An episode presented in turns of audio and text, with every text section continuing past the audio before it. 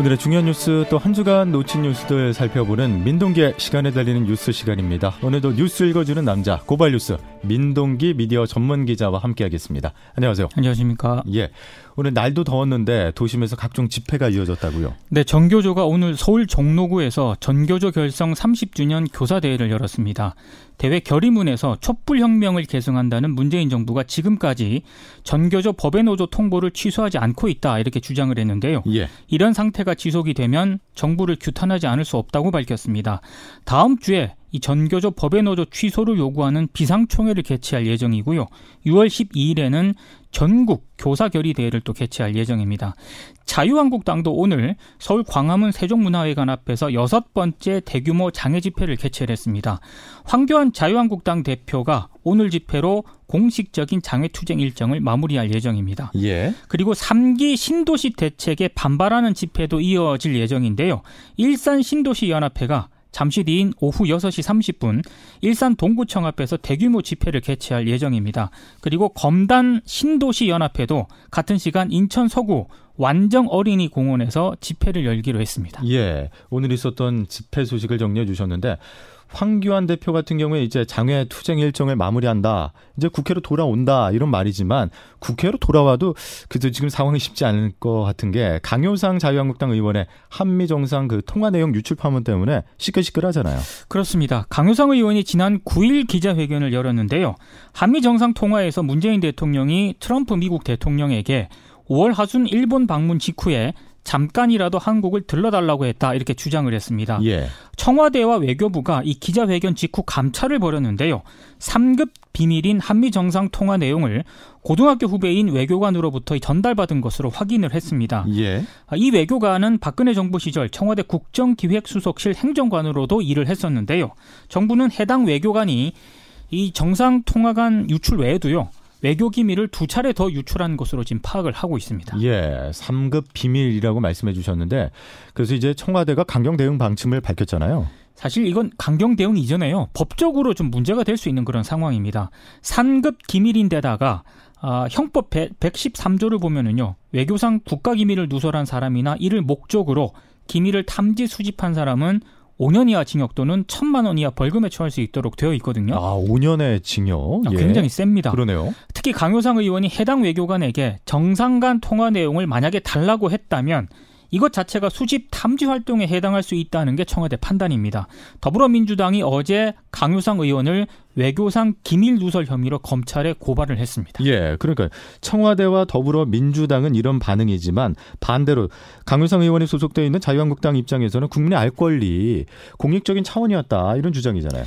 강효상 의원이 그렇게 주장을 하고 있습니다. 국민의 알 권리 확보 차원에서 통화 내용을 공개했다라고 주장을 했고요. 예. 나경원 원내대표는 구력 외교의 실체를 보여준 공익적 성격이 강하다 이런 점을 오늘까지 강조를 했는데요. 예. 근데 지금 상황이 조금 유리하지는 않습니다. 보수 진영 내부에서조차 강효상 의원을 비판하는 목소리가 나오고 있기 때문인데요. 천영우 한반도 미래포럼 이사장이 어제 페이스북에 글을 올렸는데 외교 기밀을 폭로하는 것은 국익을 해치는 범죄 행위다. 국민의 알 권리와 공익의 이름으로 정당화될 수 없다고 비판을 했습니다. 예. 천영호 이사장은 이명박 정부 시절 청와대 외교안보 수석을 지낸 대표적인 보수 외교통입니다. 그리고 자유한국당 소속 윤상현 의원 있지 않습니까? 예. 국회 외교통일위원장을 맡고 있는데 민감한 시기에 국익을 해치는 무책임한 행동이라고 또 강 의원을 비판을 했고요. 바른미래당 오신환 원내대표 역시 현직 외교관이 국가기밀을 외부에 유출한 것은 중대한 국기문란 행위이고 사실상 간첩 행위라고 강하게 비판을 했습니다. 예. 그런데 이번 사건을 계기로 그 외교부 외교부의 기강의 문제가 다시 도마에 오를 수밖에 없어요. 그 전에 다들 알고 계시지만 태극기 그 접혀 있는 네. 주름져 있었던 그 문제부터 시작해갖고 각종 사건 사고가 지금 끊이지 않고 있잖아요. 많았습니다. 보도 자료 영문 표기 오기라든가 방금 말씀하신 것처럼 구겨진 태극기 개항 등으로 도마에 올랐는데요. 예. 이것뿐만이 아니라 주 베트남 대사와 주 말레이시아 대사가 청탁 금지법 위반, 갑질 의혹 등으로 중징계 요청을 받기도 했습니다. 예. 근데 이번 한미 정상 통화 유출 건은 차원이 좀 다른 사건입니다. 말 그대로 기밀 누설이거든요. 게다가 주미 한국 대사관 직원 여러 명이 이 3급 기밀로 분류가 돼서 조윤재 주미 대사만 보도록 되어 있는 정상 간 통화 내용을 돌려본 사실까지 확인이 됐기 때문에 예, 예. 기강회의가 매우 심각하다는 걸 알 수 있는 그런 대목입니다. 그러니까 기강회의가 매우 심각하다라는 단어가 외교부 쪽에서 나온다는 것 자체 어떻게 보면 강경화 장관 이 리더십 그 총책임자의 무슨 어떤 책임 있는 자세가 필요하지 않을까요? 강경화 장관도 좀 문제 심각성을 인지를 하고 있는 것 같습니다. 예. 프랑스 예. 파리를 방문 중이었다가 이제 오늘 오후에 귀국을 했는데요. 매우 강경한 입장을 내놓았습니다. 용납할 수 없는 일이다. 조사 결과가 나오는 대로 엄중 문책하겠다고 밝혔습니다. 특히 이번 사건을 기밀을 의도적으로 흘린 것이다라고 규정을 했는데요. 예. 강경화 장관은 외교부에 대한 국민의 신뢰가 무너져서 장관으로서 책임감을 느낀다. 자신의 리더십도 되돌아보고 있다라고 얘기를 했는데 일각에서는 지금 강경화 장관 책임론도 나오고 있거든요. 예. 상황을 봐야겠지만 이 부분에 대해서 좀 책임질 건 지겠다라는 뜻을 밝힌 것으로도 보입니다. 예, 알겠습니다. 아, 그리고 이번 주 정부가요, 국제노동기구 ILO 핵심 협약 비준 동의안과 관련해서 관련법 개정을 동시에 추진하기로 했잖아요. 한국이 91년에 ILO에 가입을 했거든요. 근데 예. 핵심 협약 8개 가운데 뭐 아동 노동 금지라든가 차별 금지 등 4개 협약만 비준으로 한 상태입니다.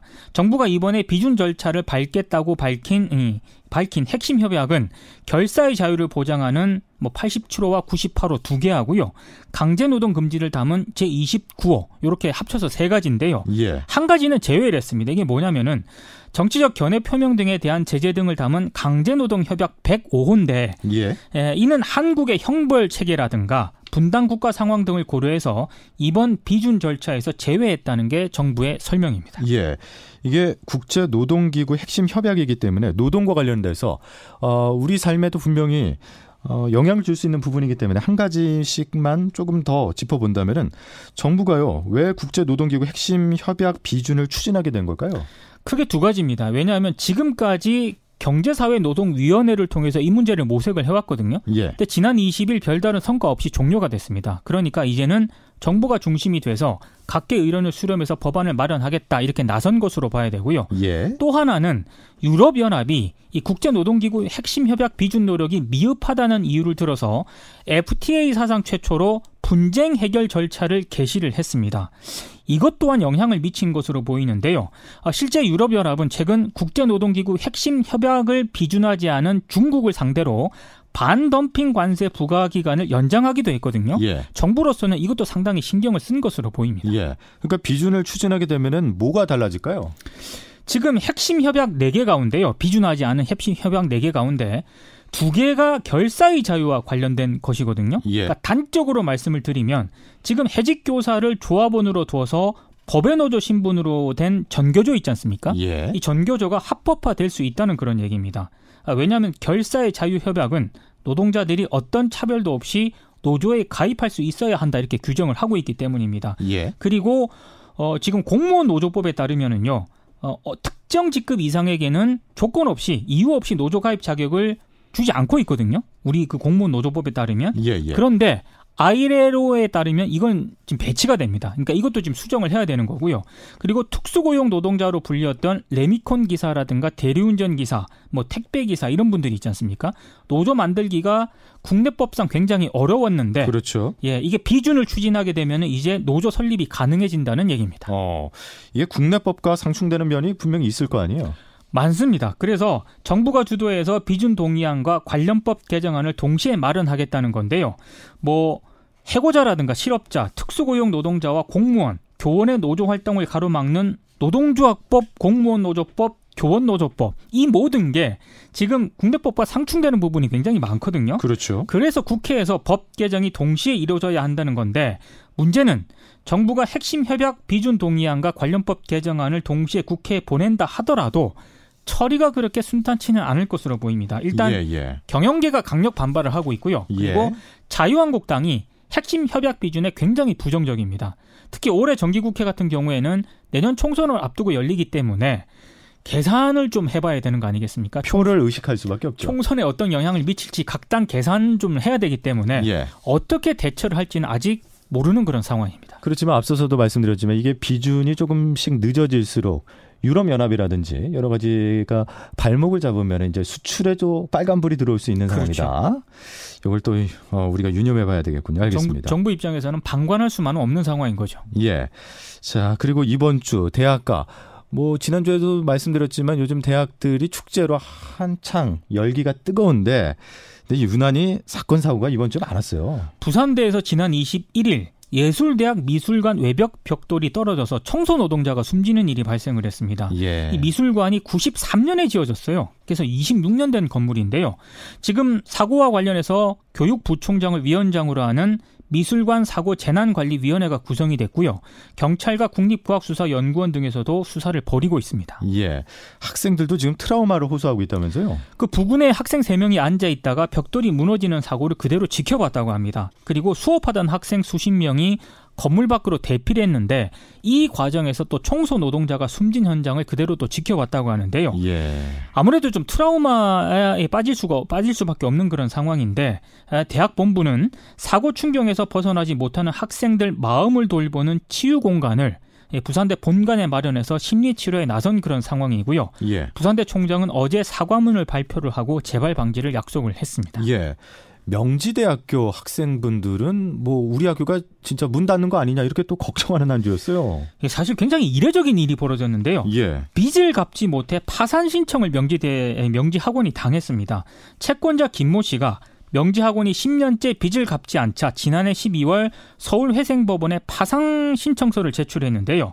김 씨는 명지학원의 사기 분양 사건 소송에서 승소를 했지만 예. 분양 대금 4억 3천만 원을 돌려받지 못한 것으로 알려졌습니다. 이 명지학원은 지난 2004년 실버타운을 분양을 했는데요. 단지 내에 골프장을 지어서 무료 이용할 수 있도록 하겠다라고 했는데 하지만 골프장을 짓지 못하게 되면서 손해배상 소송을 당했습니다. 이 분양 피해자들이 2013년 소송에서 최종 승소를 해서 예. 192억의 배상 판결을 받았는데요. 명지학원 쪽에서 배상을 미루면서 이 김모 씨가 파산 신청서를 제출하게 됐습니다. 그러니까 이게 문제가 4억 3천여만 원 때문에 시작된 건데 실제 파산의 가능성은 어떻게 봐야 될까요? 높지는 않습니다. 명지대 측에서도 파산과 폐교로 이어지는 일은 없을 것이라고 선을 그었는데요. 사실 4억 때문에 파산한다는 게 현실 가능성이 좀 그렇죠. 적긴 합니다. 예, 예. 교육부도 어, 법원에 신중히 판단해 달라는 내용의 의견서를 보낸 상황인데요. 파산 가능성이 높진 않지만 명지대 그 학생들 있지 않습니까? 예. 학교 법인에 좀 비판적입니다. 이게 음. 왜냐하면 돈 갚을 능력이 있는데도 불구하고 사태를 미뤄가지고 지금 상황에까지 왔다는 것에 대해서 상당히 좀 비판적인데요. 예. 폐교, 거, 폐교 걱정보다는 이 지경까지 몰고 온 명지학원을 규탄하는 목소리가 높은 상황입니다. 그러니까 괜히 학교 법인 때문에 어, 학생들까지 이미지 타격을 받아서는 안 되잖아요. 아, 그렇죠. 확실한 거는 지금 명지대학교 같은 경우에는 지금 자본 잠식에 빠져 있다는 소식이 계속 들어오고 있으니까 네. 아, 학생들 입장에서 좀 걱정이 많을 것 같고 성균관대는 또 왜 그랬던 거예요? 학생회가 주최하는 운동회를 앞두고요. 예. 이공계열 학생들이 인문계열 학생들을 조롱하는 현수막이 내걸렸습니다. 간단히 소개하면 문과들이 그렇게 잘 논다며 졸업하고 그다음에 들어올 땐 1등급, 나갈 땐 9급 이런 현수막이 내걸렸습니다. 아, 약간 조롱 섞인. 그러니까 총학생회가 예. 논란이 커지니까 현수막을 철거하고 그리고 사과문을 발표하기는 했는데요. 예. 여러 가지 좀 논란을 좀 일으켰습니다. 근데 우리 사회가 사실 문과를 조금 이과보다는 어, 등한시했었던 게 사실인 거잖아요. 문송이란 말이 있지 않습니까? 문과라서 죄송합니다. 이, 이 유행어가 나돈 지가 굉장히 오래됐고요. 근데 최근에는 문내기라고 들어보셨습니까? 문내기? 네. 문과와 쓰레기를 합친 아, 단어고요. 예. 어, 또 하나 더 있습니다. 문구논. 문과의 90%는 논다. 이런 말까지 등장을 하니까 예. 비하 의미가 점점 짙어지고 있다는 그런 판단을 하고 있는데요. 그러네요. 사실 대학생들 취업난은 개인의 문제라기보다는 사회 구조적인 문제거든요. 그렇죠, 그렇죠. 근데 자꾸 이제 상대를 비하하는 말들이 이렇게 유행처럼 퍼지니까 예. 전문가들 분석은 이렇습니다. 상대적으로 열세에 있는 집단을 공격을 해서 안도감을 느끼려는 그런 심리가 좀 깔려 있다. 이게 전문가들의 분석인데 예. 제가 봤을 때는 다른 것보다 자신보다 열세에 놓여 있는 사람이라든가 약자들 있지 않습니까? 예. 이분들을 조롱을 하면서 유머 소재로 사용하는 것, 요거는 조금 신중할 필요가 있는 것 같습니다. 예. 저도 참고로 문과 출신입니다. 저도 문과 출신입니다. 알겠습니다. 여기까지 고발 뉴스 민동기 기자였습니다. 고맙습니다. 고맙습니다.